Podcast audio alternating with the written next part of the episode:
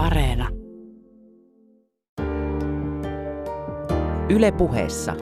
Maanantaisin kello yksi. Jari Sarasvuo.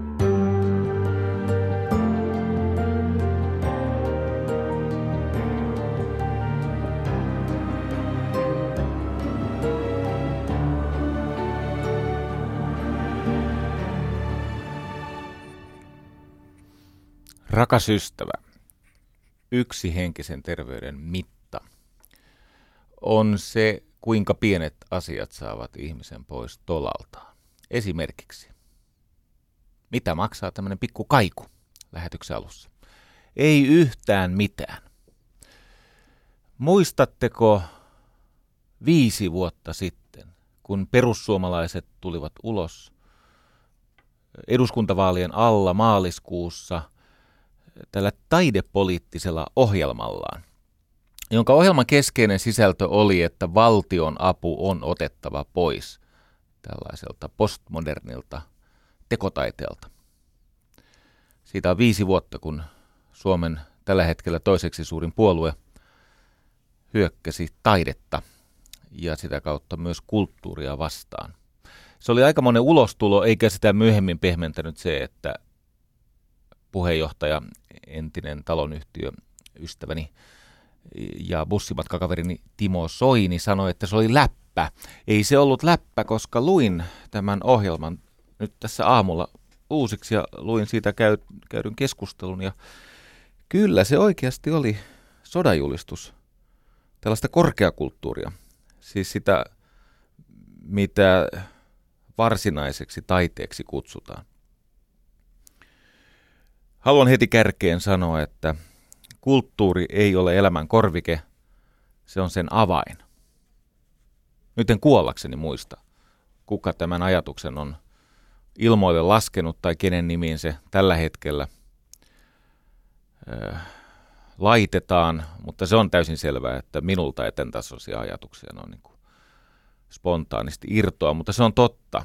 Kulttuuri ei ole elämän korvike vaan se on peräti sen avain. Tänään puhutaan taiteesta ja luovuudesta. Nämä eivät ole sama asia, mutta, mutta tota, mielenkiintoinen sinänsä. Hei, palataanpas tähän perussuomalaisten vaaliohjelmaan ö, tai taidepoliittiseen ohjelmaan, jolla koitettiin vaalien alla saada, saada jonkin verran ö, taidevihamieliset piirit havahtumaan, että tässähän on semmoinen mahdollisuus, että Kiasmalta lähtee toimintatallerit pois. Seurasin, tai siis luin tänä aamuna sitä sen aikaista keskustelua, ja siellä oli ihan tänä päivänäkin merkittävissä asemissa olevia poliitikkoja, jotka haistoivat, että tuossahan on muodostumassa paraati. Ja he vähän niin kuin melkein liittyvät, ihan samalla tavalla kuin ollaan niin kuin vähän raskaana, niin pikkasen nojataan kohti sitä paraatia siltä varalta, että – se kansan syvien rivien taidevihamielisyys olisi niin patoutunut, että siitä syntyisi tämmöinen poliittinen voima, niin suoralta kädeltä ei kannata lähteä ihan täydellisesti vastustamaan, vaikka mielessään olisikin eri mieltä sitä ajatusta siitä, että valtionapu on otettava pois nykytaiteelta. Tämähän ei ole ainutlaatuinen temppu maailmalla. Siis varsinkin Yhdysvalloissa on tämmöisiä kongressin jäseniä, jotka aika ajoin käynnistävät vastaavat kampanjansa sellaista taidetta vastaan, mitä he eivät ymmärrä. Ja itse asiassa jopa maineikas 60 Minutes on tainnut tehdä kaksi tai kolme kertaa teemanumeron, tai teemalähetyksen tietenkin, kysymyksellä, että voiko tämä olla taidetta? Onko tämäkin taidetta? Eikä se taiteen määrittely kaikille helppoa olekaan. Itse muistan, kun kävin kerran Atskissa aika paljon nuorempana ja sivistymättömämpänä, ja siellä oli semmoinen näyttely, missä tehosekottimessa oli spermaa, kuukautisverta, virtsaa. En muista, oliko paskaa.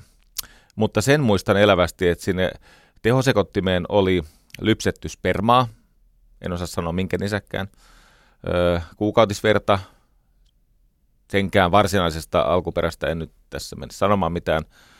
virtsaa, se oli taiteilijan omaa. Ja sitten oliko siellä sitten tätä, tätä saosainetta, suurustavaa kuituaineesta, en nyt tiedä tai muista. Ja siinä se vatkas sitten sitä möyhen, siis se tekosekotin ja tehosekotin. Ja tänä päivänä olen sitä mieltä, että se ei ollut kauhean vakuuttava esitys. Mutta se oli silti taidetta. Ihan paskaa taidetta, mutta taidetta. Ja minua on vaivannut kirjaimellisesti vuosikymmeniä, että miten se, että maassa on reikä ja joku keksii kutsua sitä taiteeksi, niin mikä siitä tekee taidetta?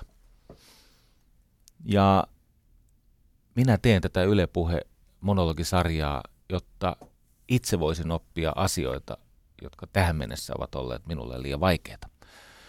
Ja siinä ikään kuin kyljessä tai pummilla pääset sinäkin testaamaan oman ymmärryksesi ja oppimiskykysi rajoja.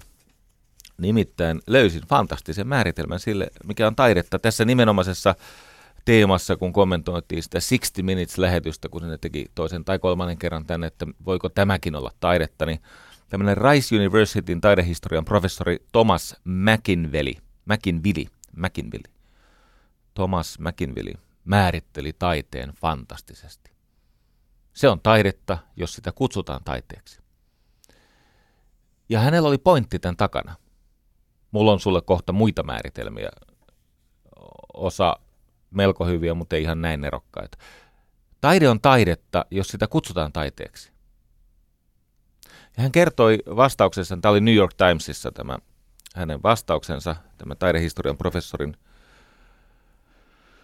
vastaus, ja hän sanoi, että niin, että hän kerran lähestyi yhtä palaveripaikkaa, ja ajaessaan kaupungin läpi, niin, niin tota, hän sitten lopulta siinä loppumetreillä ö, havaitsi, että joku oli pult tai nuijinut, paaluttanut tolppia maahan ja ripustanut likapyykkinsä sinne.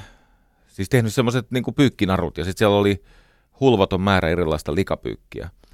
Ja hän tietenkin heti tunnisti sen taiteeksi.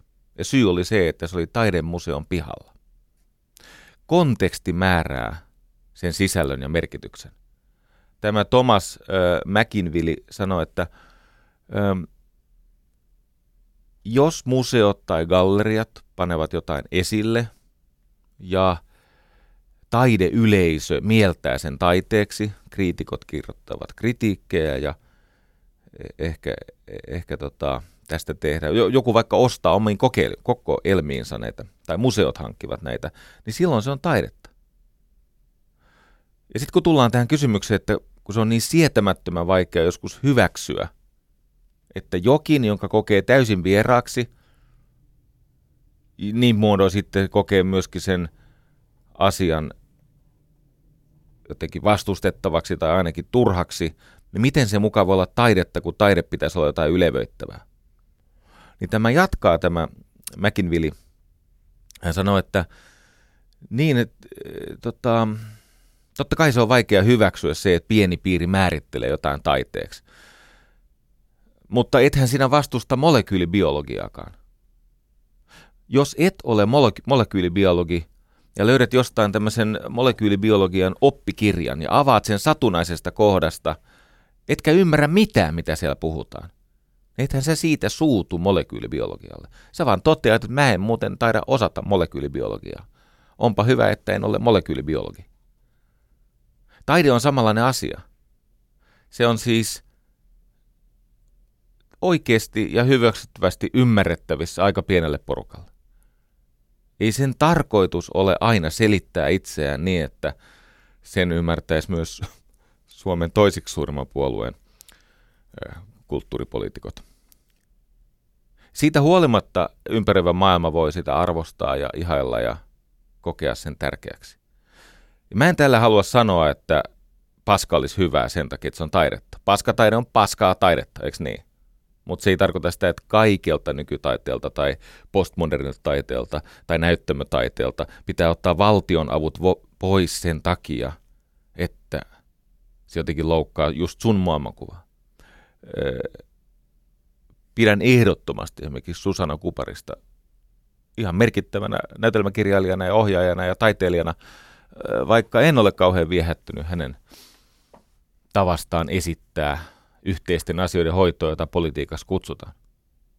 Mutta se ei vähennä. Se, että mä en niin hirveästi pidä siitä Susannan viestistä, ei mitenkään tarkoita sitä, että hän ei olisi minun silmissä huomattava arvostusta vaikuttava teatteritaiteilija. Eikö niin? Taiteella on monta tarkoitusta tietenkin. Yksi on ylevöittää, kohottaa ihmismieltä, parantaa ihmisen tällaista henkissosiaalista terveyttä, mutta se on vain yksi tehtävä taiteella. Mulle se on tärkeä, varmaan enemmistöllekin se on hyvin tärkeä, mutta toinen taiteen tarkoitus on häiritä luutuneita käsityksiä ja esteettisiä oletuksia. Ennen ajateltiin näin, että äh, jos se ei ole kaunista, niin ei se ole taidetta. Ja tämä on ihan kestämätön määritelmä. Kato, kun varsinkin nykyisin taide ei liity niinkään esteettisiin äh, niin kuin, kokemuksiin, vaan pikemminkin taide nykyisin liittyy tällaisiin äh, merkityksiin, äh, vähän niin kuin älyllisiin tai sosiaalisiin tai jopa poliittisiin kokemuksiin. Tämä ei ole mun mielipide, tämä on, Arthur Danton mielipide, siis The Nation-lehden taidekriitikko. Ja sehän on totta, että iso osa nykytaiteesta, siis on se sitten performanssia tai jotain muuta käsitetaidetta tai näyttämötaidetta tai eikö niin, kuvataidetta, niin ei se estetiikka enää tähtää harmoniaan tai kauneuteen, vaan hyvin usein se riitasointu on tarkoitettu herättämään ihmisessä sellaisia ajatuksia, joilta me normaalisti käännämme katseemme pois. Katso, taide on tarinankerrontaa, jonka varsinainen tarinankerronta tapahtuu usein sen itse teoksen ulkopuolella, ympärillä. Se teos itsessään ei ole se koko tarina, vaan se, miten se teos on syntynyt, mihin se liittyy, miten se jatkaa olemassaoloaan ihmisten keskustelussa ja julkisuudessa. Ja hyvin usein tämä taiteen tarinankerronta liittyy siihen, mitä muuten ei tahdota tai onnistuta kohtaamaan. Se on siis sublimaatiota. Muistatteko semmoisen termin, sublimaatio? Meillä on näitä viettejä, siellä on häpeää ja himoa ja vihaa ja syyllisyyttä ja pelkoa ja eikö ne inhoa, ne on näitä viettejä. Ja sublimaatio on sitä, että ne vietit jonkun prosessin, hyvin usein taiteen mahdollistaman prosessin kautta, jalostuu joksikin ilmaisumuodoksi. Sana ei ole ehkä niin suosiossa enää, paitsi tota, freudilaisittain ajattelevien kulttuurimarksistien maailmassa, mutta se on ansiokas termi, tämä sublimaatio, häpeästä kohti kirkastusta.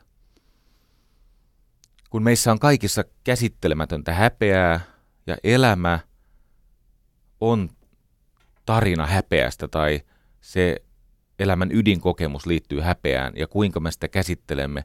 Ja joskus sen häpeän näkyväksi tekeminen vaikkapa taiteen kautta paitsi helpottaa ihmistä, niin auttaa ihmistä näkemään asioita, jotka ovat muutoin liian kauhistuttavia. Transcendenssi edellyttää regressiota.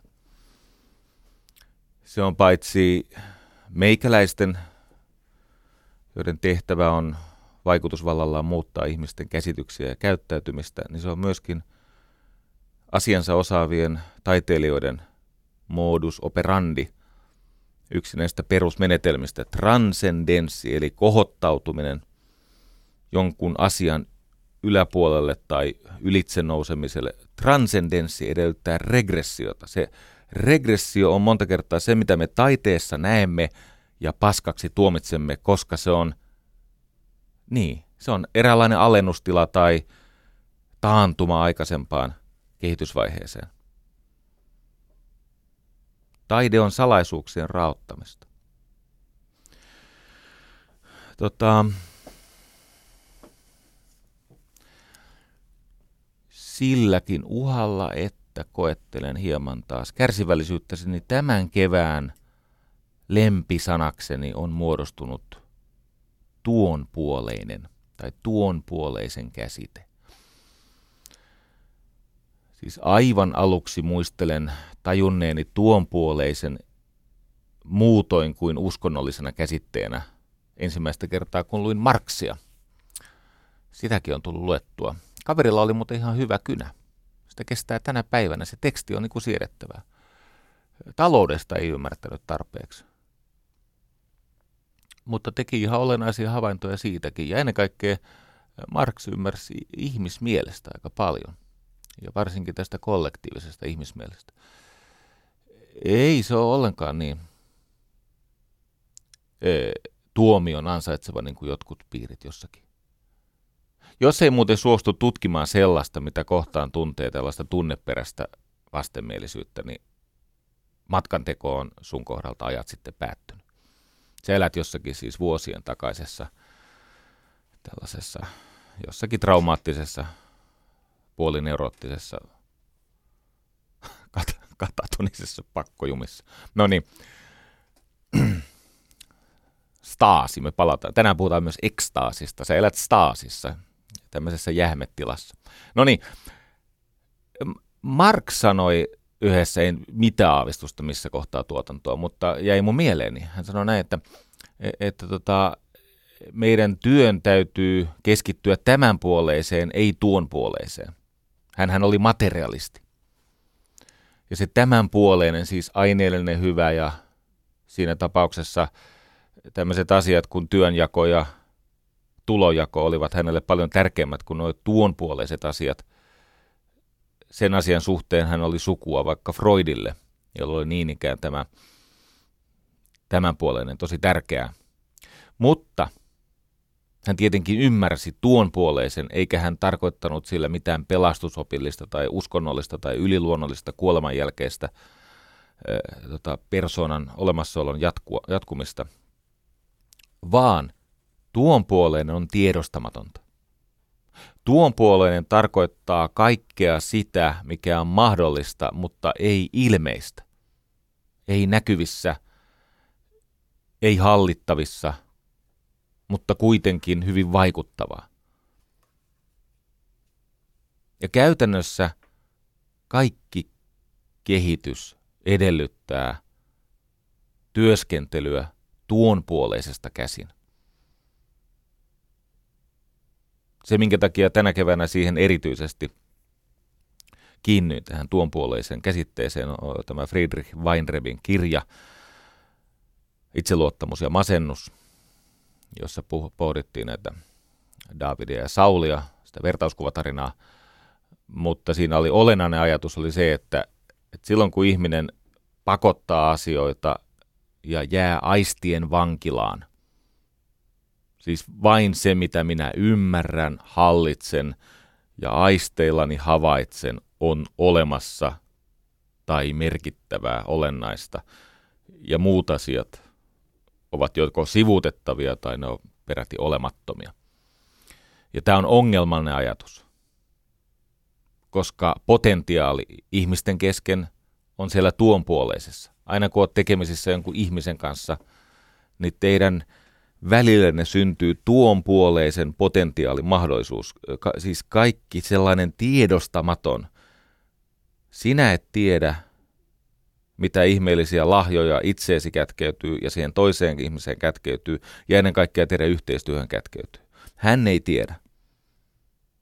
Mutta tietynlaisen luottamuksen, kokeilun, luovuuden – herkkyyden kautta tämä tuonpuoleinen tulee käyttöön. Ja jos se sana tuonpuoleinen on mahdoton sulle, vaikka kuitenkin eh, taideteoreetikot kyllä käyttää sitä. Aika siellä korkeallakin tasolla, siellä nämä Herbert Markusen ja nämä, nämä hahmot, niin, niin tota, ne pohtii tätä. Yhtä kaikki. No nyt sitten kysymys muuten, miksi mä en käyttäisi yksinkertaisempaa sanaa, kuten tiedostamaton? No käykö tämmöinen syy? Se ei ärsytä ajattelemaan niin paljon. Puheessa pitää olla tätä obskuuraa, joka ärsyttää mieltä, jotta mieli jäisi askaroimaan sen asian kanssa. Tämä Herbert Markusen, hän totesi, että taide on epätodellista, mutta sellaisena todempaa kuin nykytodellisuus. Koska se läpäisee instituutioiden ja valtarakenteiden ja tämän tavallaan tämän profaanin elämän luomat verhot. Ja tämä on yksi niistä syistä, minkä takia taide parantaa, vaikka sitä ei aina ymmärräkään. Muistan semmoisen ajan, kun kävin paljon teatterissa. Ja joskus pohdin niitä, sitä teatterin normiyleisöä, siis heidän, he ovat tulleet busseilla sieltä jostakin päin Suomea suuren kirkon kaupunginteatteriin ja usein siellä lavalla tapahtuu jotain sellaista, mitä nämä ihmiset eivät oikein omista arvoistaan johtuen voineet käsitellä saati hyväksyä. Ja mä pohdin, että miksi nämä tulee tänne loukattavaksi ja hämmennettäväksi. Kun heillä usein on semmoinen hyvin vanha-aikainen kampaus ja semmoiset vaatteet, jotka ajat sitten olisi pitänyt laittaa johonkin lumppukeräykseen, koska siellä kainaloissa on ikiaikaisen hien ja deodorantin semmoinen pysyvä värjäämä. Millä ei lähde pois enää pesussa. Ihan sama mikä kemiallinen pesu. Monta kertaa ne helmet, mitä kaulalla on, niin ne on puisia, ne on, ne on liian isoja suhteessa siihen muuhun estetiikkaan. Ja silmälasit on sen näköisiä, että ne on muuten kohta ta- taas tulossa muottiin, että sikäli ihan, ihan ok.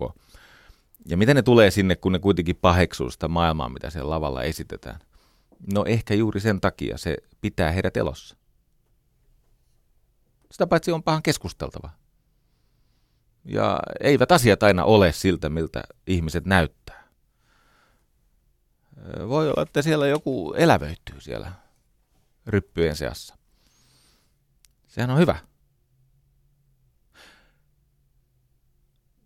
Theodor Adorno pohti tätä, että tarvitseeko taidetta ymmärtää.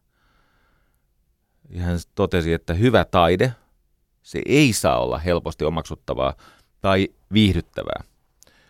Ja se syy on se, että sen hyvän taiteen tuottama palkkio, se suodaan vain sinnikkäille ja analyysin kautta.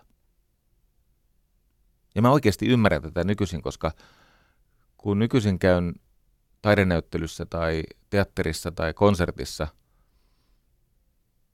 No okei, pakko myöntää. O, siis okei, taidenäyttely menee, teatteri menee, tämä on konse. Siis ihan oikeasti, älkää nyt... Siis tämmöinen moderni klassinen musiikki, joka on muuten ilmaisuna tämmöinen vähän ristiriitainen. Siis tämä moderni korkeakulttuurimusiikki, sehän kuulostaa siltä, kun luurangot parittelis peltikatolla. Sehän on, se on ihan käsittämättömä. Mutta mä taistelen, kato. Mä, se, on, se on hienoja ihmisten seura ja mä en ole muutenkaan niin kauhean musikaalinen, tämmöinen atonaalinen, todellakin öö, luurankojen parittelua peltikatolla. Joo. Sitten joku sieltä aina putoo ja rysähtää ja siellä on äkillisiä pelottavia ääniä. Mä palaan tähän, mitä yritin sanoa ennen kuin omat ennakkoluuloni kaatoi pointtini.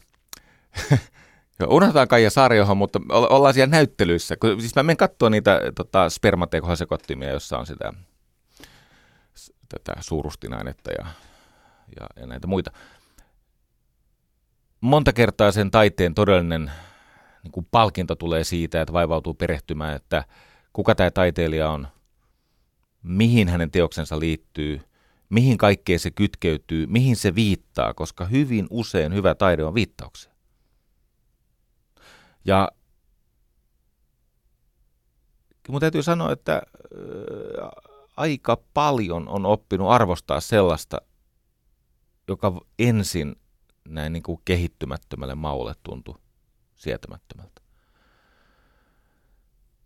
Sitä paitsi ylipäänsä pätee, että ellei pysty ärsyttämään ketään, niin ei juuri kannata taidetta tehdä jos ei se mitään liikahdusta aiheuta.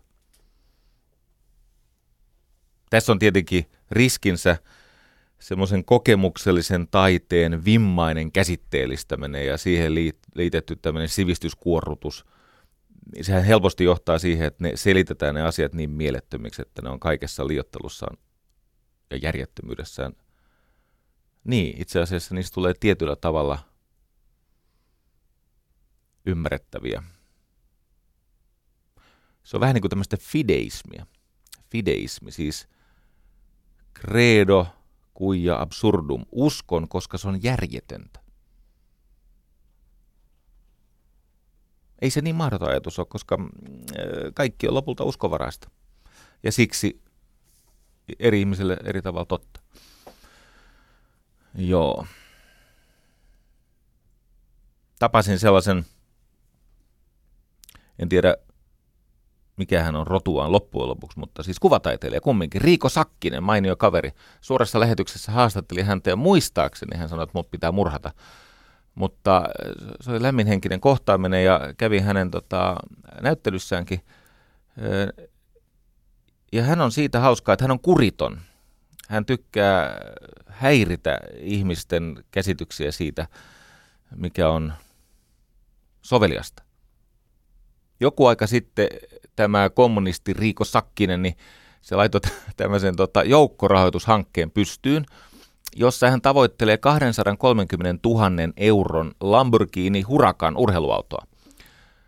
Hän on siis ankara kapitalistikriitikko ja, ja, ja tota, siis oman tunnustuksensa mukaan tämmöinen, no, kommunisti. Ja nyt hän haluaa siis joukkorahoituksen hankkeella hankkia itselleen luksusauton ja no joku siihen saattaa ajatella, että joo joo, tässä on taas yksi itsensä myynyt taiteilija, mutta se hauska puoli on tässä se, että kun tämä joukkorahoitushanke, niin pitää olla joku vaste. Se ei ole siis rahan keräystä, vaan se on rahoitusta ja sitten pitää olla joku vaste. Niin Riiko on, on siis sopinut, että 230 ihmistä, jotka osallistuivat, eli siis jotta tähän hänen Lamborghini Huracan urheiluauton hankkimiseen voi osallistua – niin tota, pitää pystyä sitoutumaan tuhannen sadan euron osuuteen, 230 tämmöistä ihmistä. Ja mitä saa vastineeksi? Riiko Sakkisen käyttämät ja signeeraamat alushousut. Koska se on, mä tiedän mitä se on. Se on kai, no se on kommentti. Maailman menoon tai jotain. Öö, musta ihan hauska. Hauskempaa on vielä se, että mä oon kuullut, että joku on laittanut to, 1100 euroa siitä, että saisi Riikon, Riikon tota, alkkarit, signeeratut alkkarit. Mä rupesin miettimään, että jos se innostus paisuisi yli äyräiden, niin kaverillehan tulisi kiire pitää näitä alkkareita, koska siis sehän tarkoittaa sitä, että ne on niin kuin minimissään, kun hän on luvannut, että ne on vähintään päivän verran pidetyt, että niissä on mitään esanssia tai tämmöistä aromia se ei ole siis esanssia tarkkaan ottaen, se on, se on mitä aidointa aromia niin jäljellä. No ja. Kyllä mä pidän näitä Riikon ulostuloja, niin se on tämmöistä käsitetaidetta. Joskus täytyy vaan muistaa yrittää tehdä ero egoistin ja aktivistin välillä. Osa taiteilijoista on hyvin tiedostavia ja luin nyt ison joukon tätä tekstiä ja ky- täytyy sanoa, että kaikella rakkaudella, niin kyllä tämä sanan uusliberalismi viljely, niin voisitte keskenänne päättää, että joka kerta kun joku teistä oikean ajatuksen puutteessa päästää tämmöisen ysköksen, uusliber- uusliberalismi, uusliberalismi, siitä on tullut ystävät semmoinen oikosulkusana, se ei enää merkitse mitään tai se merkitsee kaikkea. Ja minusta on hyvä vastustaa uusliberalismia ja vastustaa kaikenlaisia ismejä ja ääriilmiöitä ja pitää tämä maailma inhimillisenä kaikille tänne syntyville.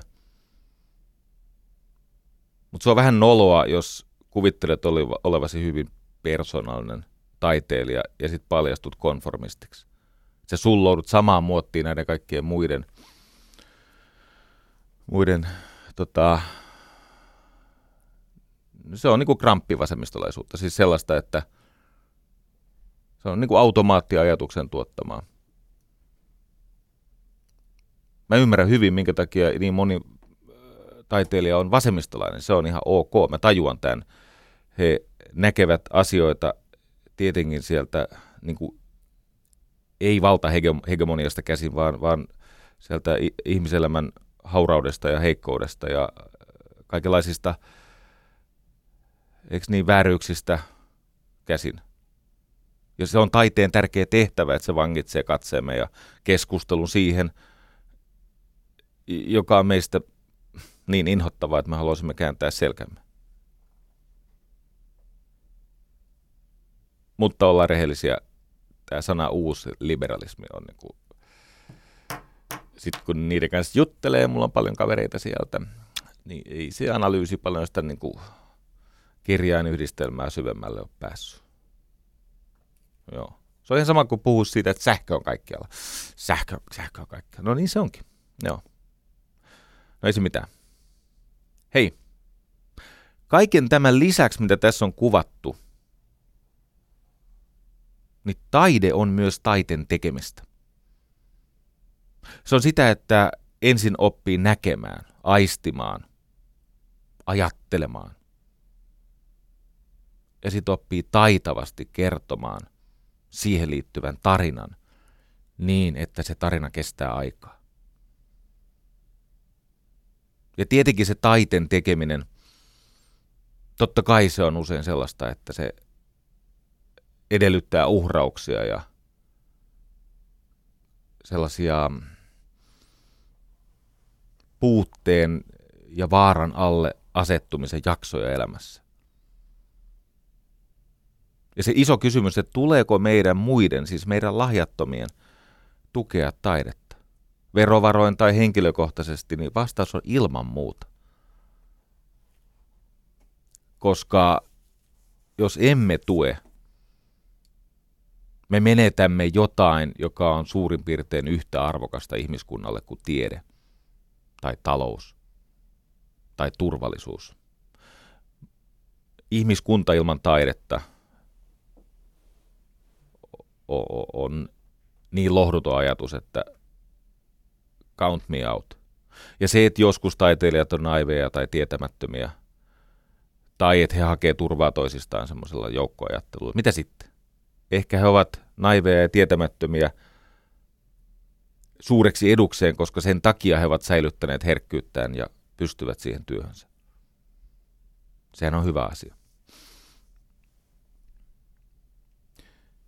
Hei. Mä olin kerran valmentamassa Salzburgissa. Kiitos kysymästä, meni tosi hyvin. Tykkäävät siellä Keski-Euroopassa mun jutuista enemmän kuin täällä Suomessa. Ymmärrän syynkin. Ja tota, mulla jäi sitten ylimääräistä aikaa, kun se oli siis kolmen päivän valmennus, mutta se muoto oli semmoinen, että mulla oli aika paljon päivisiä aikaa. Ja siellä Salzburgissa on vaikuttanut tämä Mozart. Ja sitten kävin siellä Mozart-museoissa ja erilaisissa paikoissa, mihin Mozart on tavallaan oman elä, omalla elämäntyöllään jäljen jättänyt. Ja opin semmoisen asian, että Mozart aika lyhyeksi jääneen elämänsä aikana ehti säveltää kuitenkin reilusti yli 600 sävellystä. Ja merkittävä osa näistä sävellyksistä oli ihan tämmöisiä duunaritöitä. Taiteilijat ovat aina olleet duunareita, niin kuin puusepät tai, tai tota, mitkä, mitkä lie muurarit.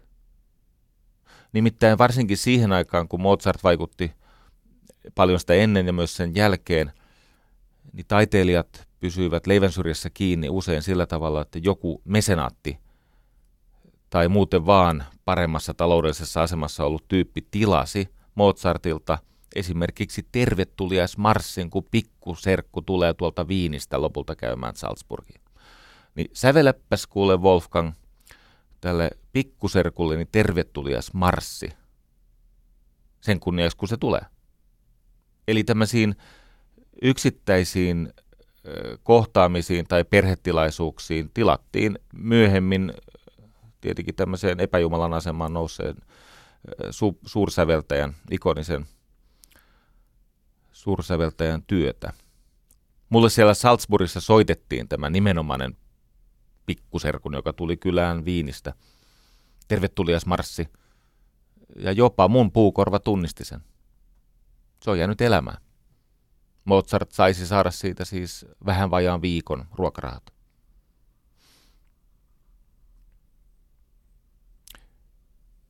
Jos taiteilija ei pääse niin kuin sellaiseen työntekoon kiinni, jossa hänen työllään on niin suuri arvo, että hän pystyy elämään sillä taiteella, plus sitten näitä apurahoja, jotka on joskus vähän epävarmoja, lyhytkestoisia ja melko pieniä kumminkin.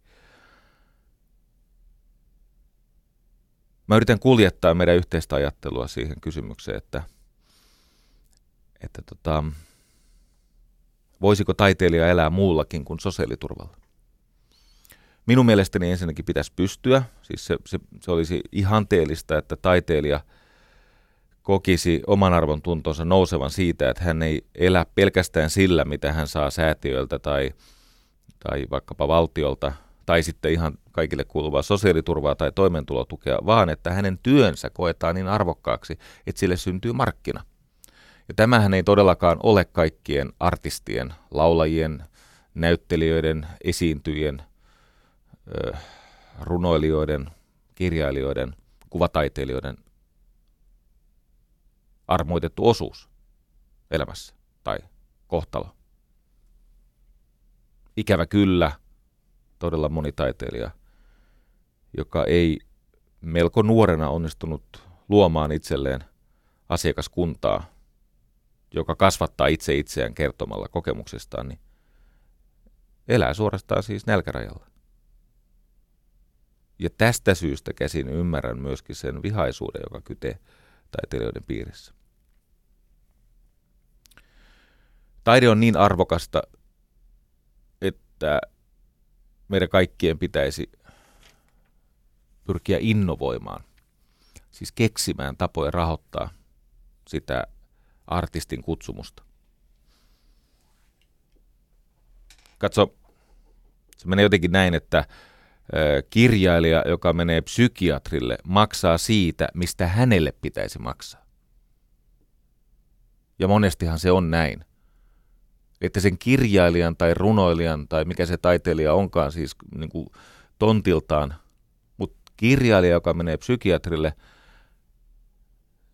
niin maksaa siitä, mistä hänelle pitäisi maksaa. Koska suuret asiat tässä maailmassa joskus on tehnyt joku ihminen, joka on ollut vähän niin kuin häräalainen. Siis taide ei ole ammatti, se on kutsumuksellista tyytymättömyyttä. Tämä on tota, George Simenonin äh, hieno ajatus, että taide ei ole ammatti, se on kutsumuksellista tyytymättömyyttä. Siihen liittyy paitsi joskus se tietenkin tyytymättömyys saatuun kohtaloon, tai siis niin kohteluun, eli, eli miten yleisö on löytänyt tai kriitikot on kohdellut, mutta siihen liittyy myös tietenkin ainainen huoli toimeentulosta.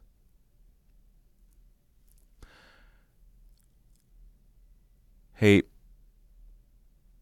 minua on ehkä aiheestakin joskus syytetty siitä, että mä vaan puhun, että mä tee tarpeeksi. Tämä asia sattuu olemaan mulle tärkeä. Mä sponsoroin paljon taiteilijoita ja arvostan heidän antiaan tälle maailmalle, vaikka olisin eri mieltä heidän tyylistään tai tavoitteistaan.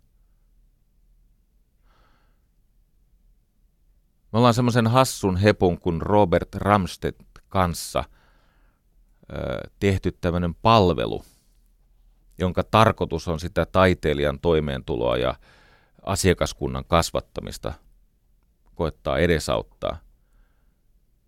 Sen nimi on ikuisia hetkiä. No se ei ole, se ei ole vielä siis, tai siis on se siltä vaan olemassa, että jos sä meet niin kuin nettiä ja kirjoitat siihen ikuisia hetkiä.fi, niin sä löydät sen.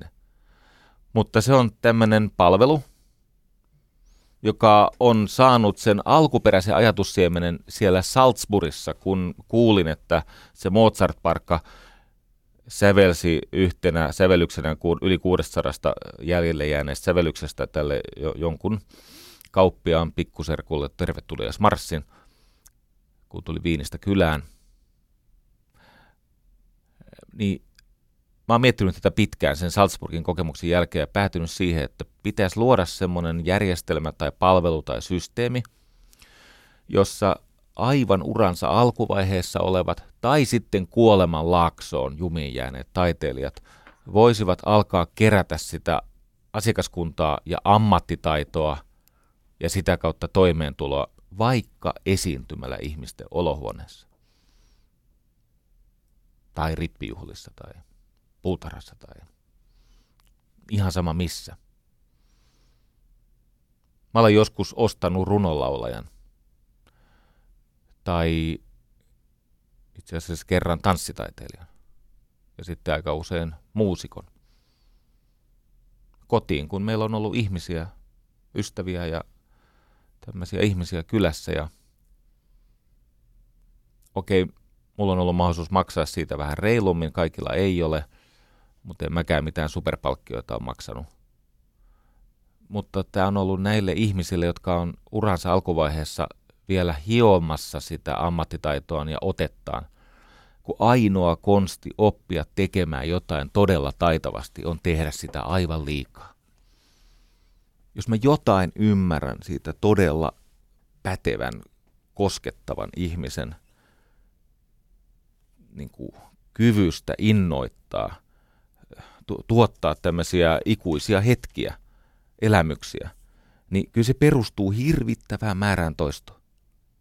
Siis siihen, että sä suostut menemään sinne ihmisten puutarhoihin tai minne lie kesämökille tai jonnekin ja, ja, ja suostut esiintymään sille pienelle yleisölle. Ja, ja voi olla, että sun tai sen taiteilijan tässä tapauksessa, jos et sä nyt ole taiteilija, mutta kuka tahansa, se joka saa sen korvauksen siitä runonlausunnastaan tai, tai tota, paikalla tehdystä kuvataideteoksesta, mistä tahansa soitetusta biisistä. Voi olla, että se palkkio ei itsessään ratkaise tämän ihmisen toimeentulo-ongelmia, mutta kyllä ne viisikymppiset, sataset, muutamat sataset, niillä on merkityksensä ja ennen kaikkea se, se parantaa sun otetta, kasvattaa asiakkaita.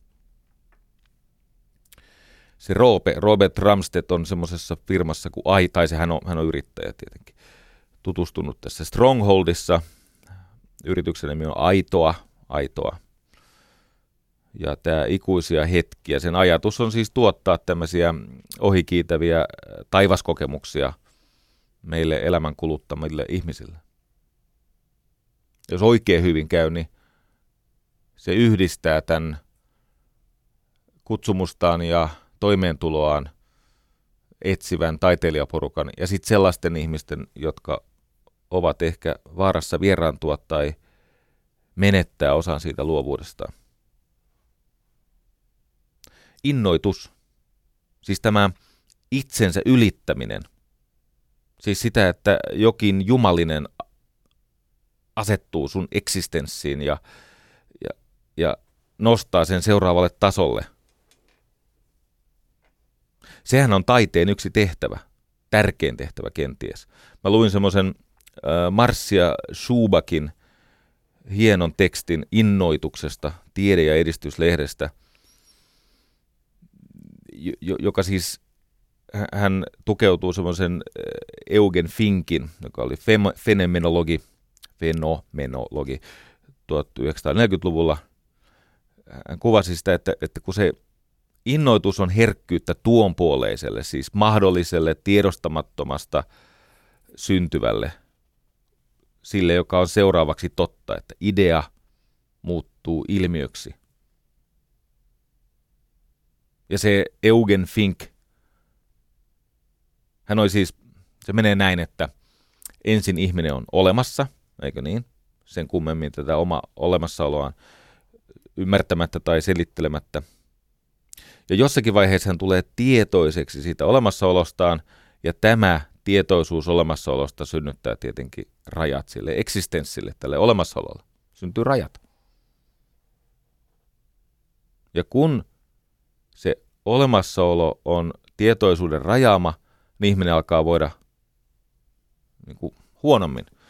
Mä referoin myöhemmin äh, Brené Brownia, mutta mä totean, että, että silloin kun ihminen ei pääse sitä käyttä, siis hän ei sitä kutsumustaan, tätä luovuuttaan pääse antamaan.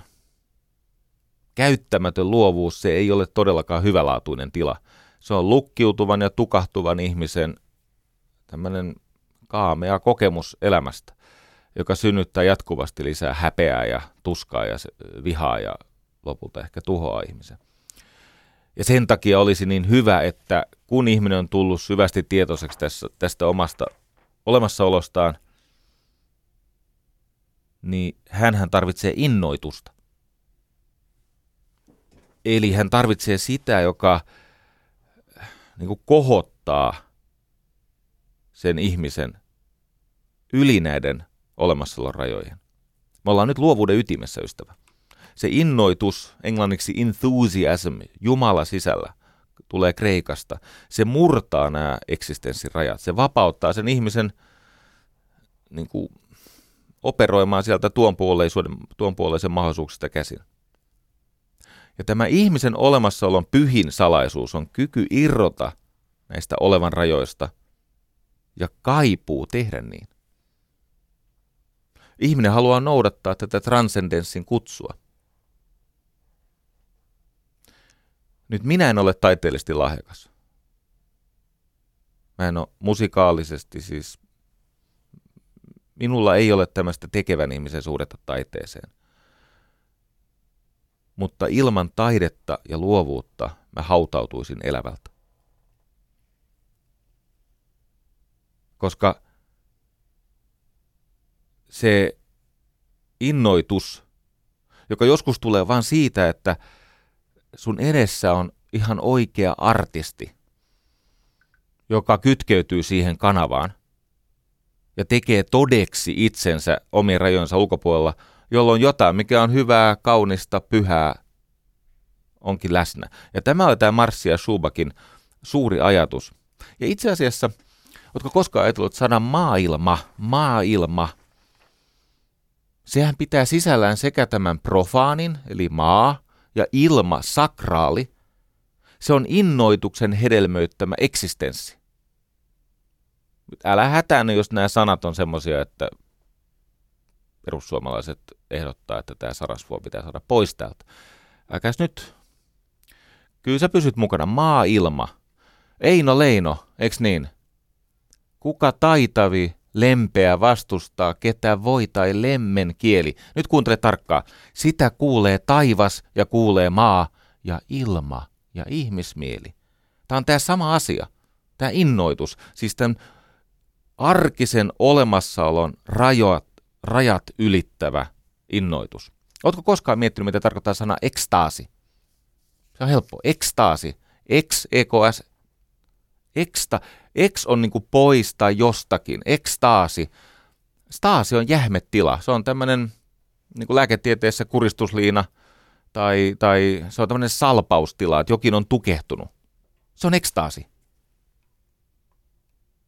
ek, siis se on staasi, ja ekstaasi on sitä, että tämä niinku tukehtumistila, tämä kuristo, se mistä sä oot niinku hengellisesti jatkuvasti verta vuotamassa, niin että siitä vapautuu. Öm, Vesamatti Loiri sanoi, että taiteilijan tehtävä on luoda siinä vastaanottajassa liikahdus ja auttaa vastaanottajaa hyväksymään tämä liikahdus. Tämä on sama asia.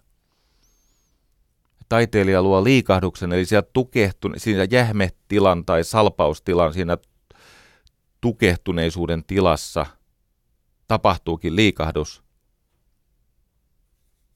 Ja sitten taiteilija auttaa sitä ihmistä hyväksymään se liikahduksen itsessään. Tämän takia me sen Robert Ramstedin kanssa tämä ikuisia hetkiä palvelu ollaan perustumassa.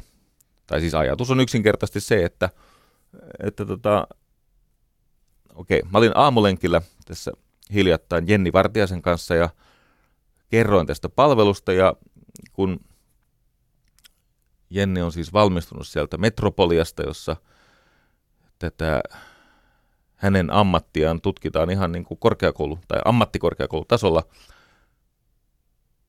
Metropoli, ei siis metropolitan, mutta äänen perusteella voisi olla myös metropolitan. No yhtä kaikki, Jenni sanoi että niin, että hänellä on paljon opiskelukavereita, jotka juuri tarvitsisi tuommoista breikkiä. Että ne pääsis hiomaan sitä taitoaan, kunnes siitä tulee taidetta ja samalla keräämään asiakaskuntaa ja mainetta. No.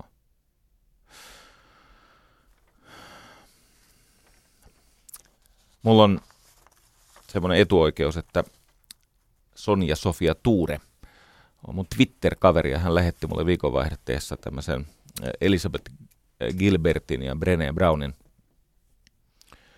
podcastin. Se on 35 minuuttia pitkä keskustelu öö, luovuuden haavoista, luovuudesta. Ja sen luovuuden mukana tulevasta häpeän vaarasta ja näistä häpeän haavoista. Ja Sonja Sofia kirjoitti siinä, että niitä tämä on parasta, mitä hän on lukenut luovuuden ja häpeän välisestä yhteydestä. Ja kuuntelin sen nauhan, koska olen tottunut luottamaan hänen arvostelukykynsä ja oi hyvät hykkyrät se oli hyödyllinen. Brené Brown on maailman johtavia häpeätutkijoita ja, ja no, he ovat molemmat kirjailijoita, Elisabeth Gilbert ja Brené Brown. Ja tämä Brené Brown totesi, että ne niin kuin, ainutlaatuisimmat aikaansaannokset tässä maailmassa syntyvät tietenkin luovuudesta. Ja luovuus on ytimeltään keino jakaa ikään kuin sielua maailman kanssa. Siis kasvattaa sitä omaa sieluaan jakamalla sen muiden ihmisten kanssa, koska eihän se sun sielu alun perin ollutkaan, vaan se on yhteinen. Ja silloin kun ihminen saa jakaa sitä sielua maailman kanssa, hän alkaa voida paremmin. Mutta kun ei käy näin, hän ei ole ok. Hän alkaa voida huonosti. Se käyttämätön luovuus ei ole hyvän tahtoinen tila, se on lukkiutuneen ja tukahtuvan ihmisen tila. Brené Brown siinä podcastissa sanoi, että itse asiassa ei ole ei-luovia ihmisiä. On ainoastaan ihmisiä, jotka käyttävät luovuuttaan, ja sitten on niitä, jotka eivät käytä sitä luovaa potentiaalia – ja se ero on häpeä, joka tukahduttaa tämän innoituksen. Siis tämän innoitus on siis sitä, että koskettaa kosketetuksi tulemisellaan. Minä jossakin vaiheessa häpesin sitä omaa innoitustani, tätä inspiraation ö, tilaani.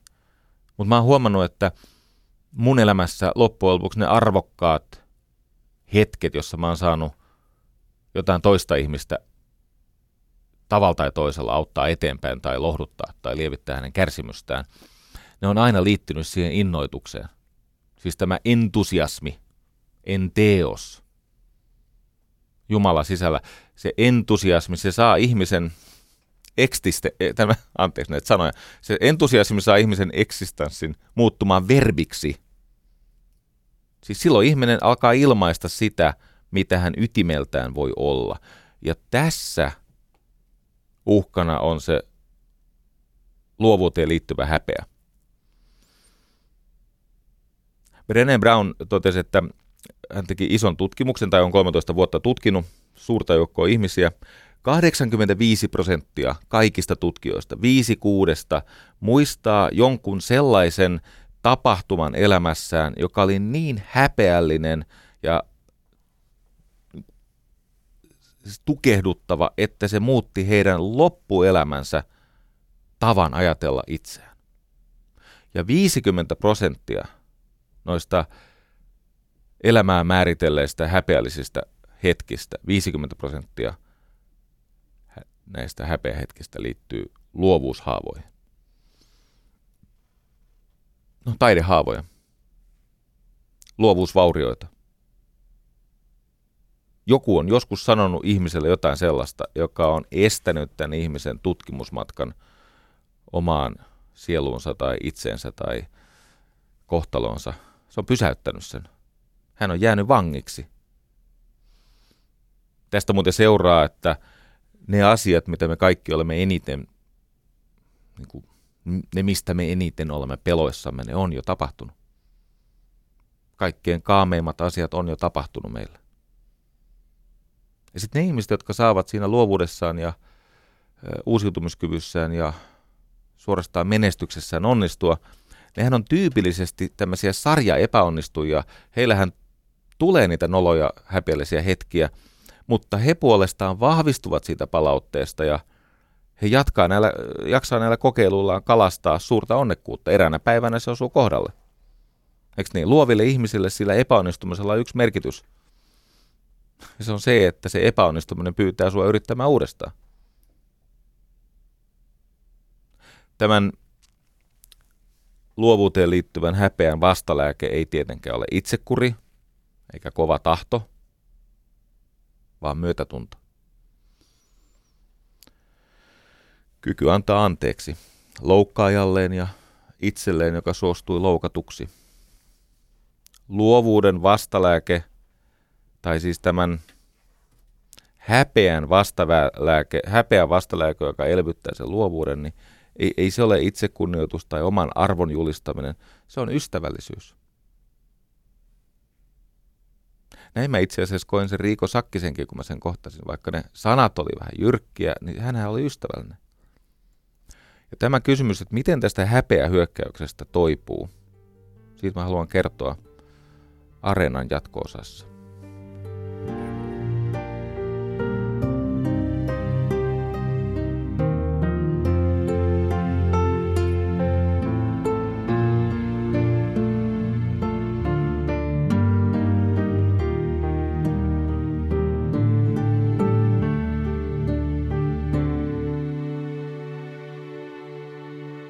Yle puheessa Jari Sarasvuo. Häpeä, hyökkäys ja luovuuden haavat. Meillä on periaatteessa kaksi mahdollisuutta. Me voimme olla marttyyrejä tai me voimme olla narreja, kun meihin lyödään tämä häpeähaava siitä, että me yritämme tehdä jotain luovaa tai herra paratkoon taiteellista. Marttyyrys, marttyyrys on siis sitä, että ihminen julistautuu uhriksi, hän alkaa palvoa sitä loukkausta, joka häneen sen haavan löi, ja tämä haava alkaa märkiä ja se kulkee ihmisen mukana aina hamaan hautaan saakka. Toinen mahdollisuus on kutsua itsestään esiin tämmöinen narri, tai se mitä Brené Brown kutsuu nimellä trickster – hän on muuten kirjoittanut tästä kirjan, jonka nimi on Raising Strong. Rising Strong, anteeksi, Rising Strong, ei Raising Strong, ei siis kasvattaa vahvoja, vaan nousta vahvana. Rising Strong. Hänen ajatuksensa on se, että ihmisen täytyy oppia kertomaan tarinoita elämästä ja itsestään, jotka vähentävät tärkeilyä, sitä inhimillistä halua suurennella kaikkea ja varsinkin sitä itseen kohdistuvan häpeähaavan oikeudettomuutta. Ja tämä tämmöinen narri, sehän on viisas, taitava, itselleen naurava olento, joka kertoo tarinoita, joka tekee hänestä elpyvän tai joustavan ja siksi vahvan. Tämän Sonja Sofia Tuuren minulle linkkaaman podcastin lopussa Elisabeth Gilbert, joka on siis emäntä, pyytää kirjailija, tutkija Brené Brownilta. Hän pyytää kauniisti, että minä tiedän, että sinä olet kotoisin Teksasista, niinpä sinä varmasti osaat saarnata, jos olet Teksasista. Niin voitko antaa meille tämmöisen benediction, siis siunauksen, matkan varrelle, tässä ja nyt, siunauksen johon Brené Brown vastaa, että ääneni vähän tässä vapisee, koska tämä on juuri se, mitä itsekin tarvitsen, jotta minun tulisi kuulla. Ja se menee suurin piirtein tämä Brené Brownin siunaus näin. Sinä olet syntynyt tekemään. Ja me kaikki tarvitsemme sitä, mitä vain sinä, ainoastaan sinä, voit tähän maailmaan tuoda. Jatka siis tekemistä. Tämä ajatus, että ihminen saisi kokea, että minä olen ainoa ihminen, joka voin tuoda tekemiselläni tuon puoleisesta tähän maailmaan jotain sellaista, jota muut tarvitsevat. Ja minähän muuten teen sen. Vaikka joku jossakin minua koettaisi vähän lannistaa. Jos puhuu luovuudesta ja taiteesta, on pakko puhua myös vähän kriitikoista. Aforistikko Markku Enval. Hän toteaa, että kriitikko vihaa taiteilijaa samasta syystä kuin taiteilija porvaria. Siksi, että oma ammatti on vain vihatun varassa mahdollinen. Kymmenen pistettä. Hyvä Markku. Kiitos. Eikö niin? Työtään tekevältä kirjailijalta ei kannata kysyä mielipidettä kriitikosta sen paremmin kuin lyhtypylvältä kannattaa kysyä mielipidettä koirista. Christopher Hampton. Joo. Kriitikko, se on se tyyppi, joka tuntee tien, mutta ei osaa ajaa autoa. Ja sen takia häntä on sietämätöntä palvella sillä omalla taiteellaan, koska sitä neuvoa ja jäkätystä ja kiljumista ja natinaa tulee koko aika. Tässä kun saan ammentaa sanomattomasti itseäni lahjakkaampien ihmisten elämäntyöstä, niin mulla on usein tätä Yle Puhe monologisarjaa tehdessä semmoinen olo, välillä semmoinen olo kuin vampyyrillä on. Koska nämä, no, tänä keväänä tulee 50 tuntia täyteen. Nämä puheet on mahdollisia ainoastaan, että mä imen irstaasti oikeasti lahjakkaiden ihmisten luovuuden verta. Joo. Kiitos, että teette sen. Ahkeruus tekee mitä voi, mutta luovuus sen, mikä täytyy tehdä. Ja tässä on vissi ero. Ahkeria tarvitaan, ne tekee sen, minkä, mikä on tehtävissä ja, tai minkä voivat tehdä, mutta luovat te, tekee siitä sitten eteenpäin. Hei, mä kerron yhdestä haamosta vielä. Mulla oli viime torstaina ja perjantaina tämmöinen hyvin kuormittava intensiivi. Ne on pitkiä, niissä ei pidetä taukoja. Siellä on vaativia, ihania asiakkaita, mutta se seuraus on se, että mä väsyn kovasti. Sitten mä sain semmoisen viestin, että tämä muusikko Lauri Ylönen haluaisi tavata. Mä ehdotin, että voisiko olla lauantaina, kun mä oon yksin kotona ja, ja tota, siis lapset ja vaimo oli, oli vielä Lapissa ja mä olin tullut tätä intensiiviä varten äh, kesken lomaa pois, voitaisiko tavata lauantaina, mutta se ei, ei sitten käynyt, koska hän lähti lauantai aamuna kello kahdeksan takaisin Los Angelesiin sinne vaimonsa Paula Vesalan luokse tekemään musiikkia ja vetämään luovuusworkshoppeja tai biisiworkshoppeja ja niin poispäin. Ja täytyy myöntää, että sen verran luovat ihmiset, siis oikeasti lahjakkaat ihmiset, mua kiinnostaa, että mä nyt ajattelin, että väsymyksestäni huolimatta, niin Lauri Ylönen on tervetullut perjantaina saunomaan kanssani. Ja tietenkin se oli oikea veto, koska jälleen kerran sai hämmästyä sitä, miten todellinen taiteilija ei suostu toisten ihmisten määritelmiin itsestään tai oman ilmaisunsa rajoista. Taiteilijan tehtävä on kytkeytyä lähteeseen, jonka kautta hän sitten ilmaisee sitä kykyä nähdä ja aistia asioita sieltä tiedostamattomasta tuonpuoleisesta käsin.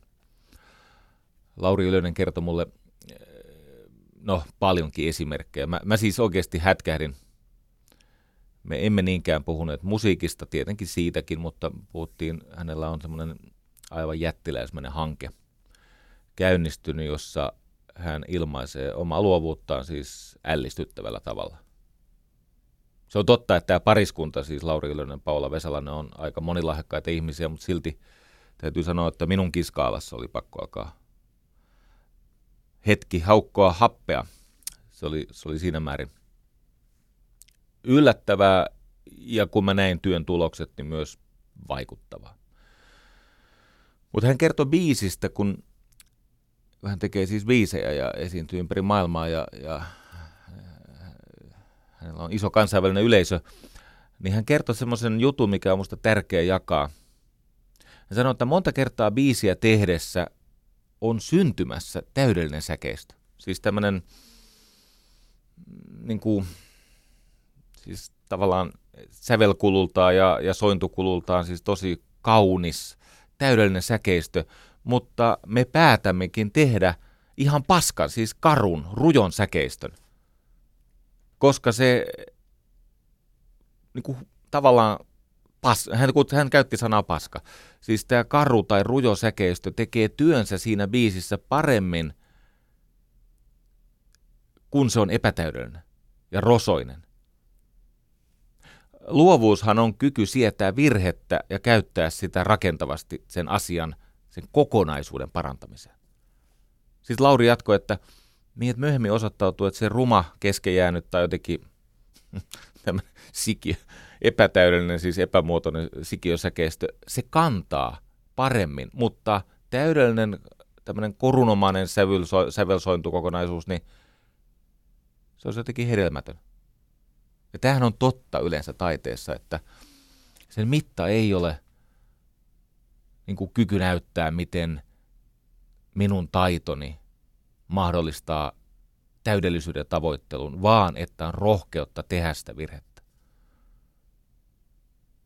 Ja sen takia luovat ihmiset, nehän, nehän hyödyntää kokeiluja. Luovuus on pelkäämätöntä poikkeaman tuottamista, siis rakentavaa virheen kanssa leikkimistä. Ja sen takia luovuus on kyky parantaa asioita.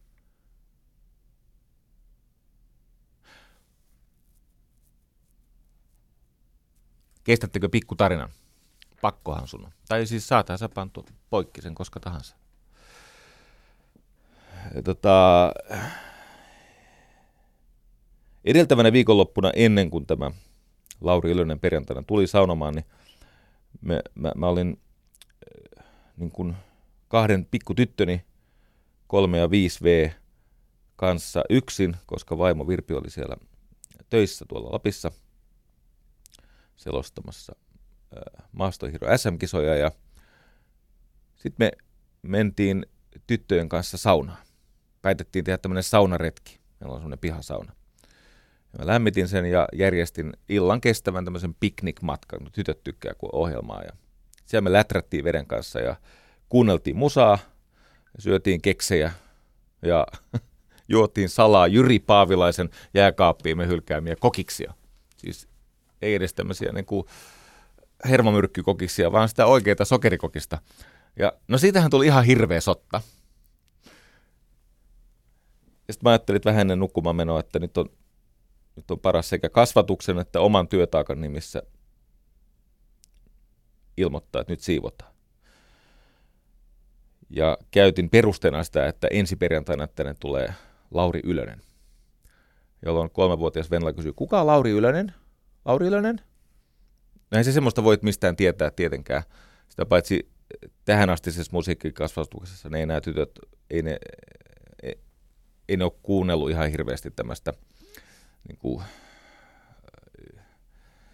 äänimaailmaltaan runsaampaa ja ronskimpaa kitaran käyttöä sisältävä poprockia. Ne on kuunnellut siis semmoisia melko melodisia ja semmoisia biisejä, mistä on helppo niitä sanoja heille selittää. Ja no mutta heitä kiinnosti kovasti tämä Lauri Ylösen nimi. Nyt mä sieltä YouTubesta kaivoin näitä Rasmuksen biisejä ja, ja, ja tota, ne koko ajan kysyivät, että mitä siinä kerrotaan, mitä siinä kerrotaan ja mistä, mitä tuossa tapahtuu ja ei ne niitä ymmärtänyt, kun se laulaa englanniksi ja, ja, ja tota, mä sanoin, että no se kertoo putoamisesta hylkäämisestä ja eksymisestä ja ilosta, onnesta, pelosta, kaikesta tämmöisestä. Sitten toinen kysyi, että osaako se ruotsia? Sanoin, mä en tiedä. Minä osaan ruotsia. No, meillä oli aika hyvä hetki. Ja sitten mä sanoin, että nyt kuitenkin pitää mennä nukkumaan ja pitää siivota tämä hävityksen kauhistus. En mä kehtaa ottaa sitä tänne, josta on tämän näköinen. Täällä on keksiä ja Jyri Paavilaisen kokista. Ja, ja no, sottaa. Ei ne tietenkään suostunut. Sitä paitsi ne oli jo saanut tämän Lauri ylös. Ne halus kuunnella lisää ja uutta, mutta ei siivota. jolloin mä keksin, että tällä Laurillahan on se vaimo, se Paula Vesala. Ja silloin tullut se Tekilla-biisi, missä navasta juodaan tekilaa. Ja, ja, ja nouseva aurinko ja niin poispäin. Ja siitä on tämmöinen video, siis virallinen ö, Tekila-biisin video, ja sehän kato soimi, niin kuin tässä toimii siis kasvatuksellisesti. Tiedätkö sen videon? Jos et tiedä, niin käy katsomassa. Siinähän siis tämä Paula Vesala hahmo laittaa nämä nuoret elämänsä kunnossa olevat miehet äh, tappelemaan keskenään kuolemaan saakka kaksintaisteluihin, jotta Paula Vesala noita voisi sitten hyväksikäyttää sitä elojäänyttä miestä seuraavan yön ja sitten taas seuraavana päivänä äh, se äijä joutuu puukko tappelemaan uudestaan kuolemaan asti jotain seuraavaa hoitokokeilasmiestä vastaan ja mä näytin tämän videon, missä on siis hevosia ja puukkotappeluita ja sitten mä näytin, että nyt tossa ne tappelee nämä miehet saadakseen tämän naisen omakseen, mutta vain yhdeksi yöksi, koska tämä juttu jatkuu. Ja sen videon lopussahan nämä miehet hautaa elävältä tämän Paula Vesala noidan. Kato, kun heille on paljastunut, että tämä demonisesti hyväksikäyttää heitä. Ne hautaa elävältä sen. Jackpot, härän silmä, bullseye, täysosuma, Kokemus tuo varmuutta myös kasvatukseen. Neljän lapsen isänä löysin kasvatustukea en Mannerheimin lastensuojeluliiton sivuilta, vaan Paula Vesala videosta. Nimittäin viimeinkin se halu siivota saunapiknik, niin se katosi lopullisesti. Se sanoi, että nyt me menee hukkumaan, koska tai itse asiassa, jos kat, voisi katsoa vielä kerran pari kertaa. No me katsottiin sitä loppuilta sitä videota, sitten me mentiin nukkumaan. Mä että mä siivoon vähän myöhemmin. Ja se, mikä tässä oli hauskaa, mulla on syyni kertoa tämä juttu.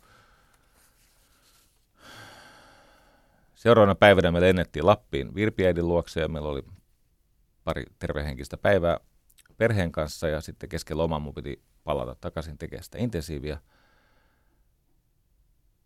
Mutta nyt kun nämä Lappiin jäävät tytöt ja Virpi hyvästeli töihin lähtevää isänsä,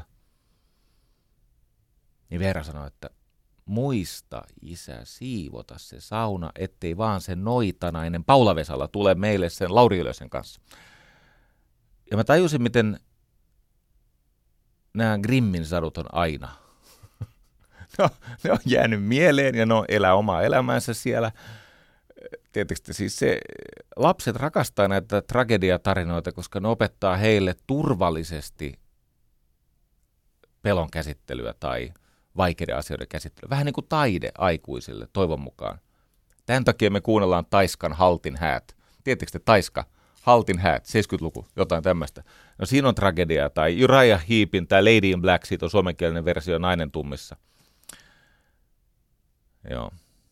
Anteeksi, eksyy vähän käytin ehkä sun aikaa tämmöiseen anekdottiin, mutta jotenkin minusta se kuului tähän hetkeen. Ja jos ei sinusta, niin lähetä Jonna Fermille joku reklamaatio.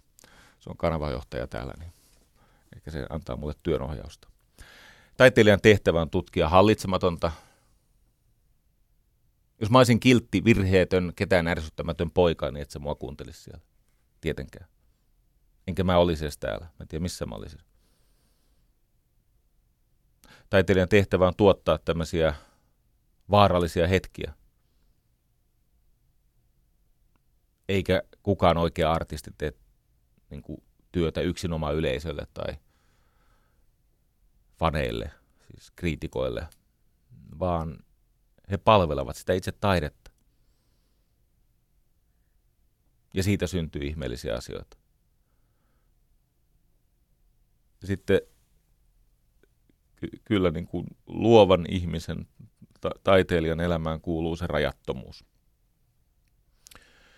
He tutkivat uteliaasti mahdollisuuksia siellä oman epävarmuutensa ja hallinnan tunteen menettämisen tonteella. Eikä tietenkään rajoita itseään alistumalla toisten ihmisten peloille, puutteille, määritelmille, lokerointivimmalle. Ja koska he tässä työssä läpi ihmiskunnan historian ovat onnistuneet, niin meidän kaikki on käynyt hyvin. Ja tämä on yksi syy, minkä takia mun mielestä meidän pitäisi pyrkiä kukin kykyjemme ja tilaisuuksiemme mukaan tukemaan ihmisiä, jotka valitsevat kutsumuksekseensa niin vaarallisen ja usein epäkiitollisen työn kuin taiteilijan työn. Ja se, että miten ihmiset sitten kinastelee siitä, että on, mikä on hyvää taidetta, mikä on huonoa tai mikä on taiteen tarkoitus tai mikä on ylipäänsä taidetta, niin meille täytyy riittää se toteamus, että taide on näiden ohikiitävien hetkien suuri syventäjä, pyhittäjä. Ja se tekee meidän lahjattomien ihmisten elämästä kauniimpaa, mutta myös todempaa. Se opettaa meitä myötätuntoon, ystävällisyyteen ja sellaiseen tarinankerrontaan, joka vähentää sitä oman ainutkertaisuuden palvonnan tarvetta, vähentää tärkeilyä ja niin muodoin vähentää meissä olevia häpeähaavoja. Mä päätän tämän toistamalla Brené Brownin hienon ajatuksen luovuuteen liittyvän häpeän hoitamisesta. Eli se luovuuteen liittyvän häpeän vastalääke ei ole itsekuri tai edes itsekunnioitus, vaan se on myötätunto ja kyky antaa anteeksi niin loukkaajalle kuin itselle, joka suostuu loukattavaksi. Ja siitä seuraa, että se oman arvon julistaminen ja uhripuheeseen taantuminen ei voi olla vastaus. Ainoa vastaus on ystävällisyys. Ja sitten jatketaan rohkeata elämää rakentavien virheiden tuottamisen kutsumuksen palveluksessa. Sitähän tämä on. Kiitos rakas ystävä ja ensi viikkoon. Yle puheessa. Maanantaisin kello yksi. Jari Sarasvuo.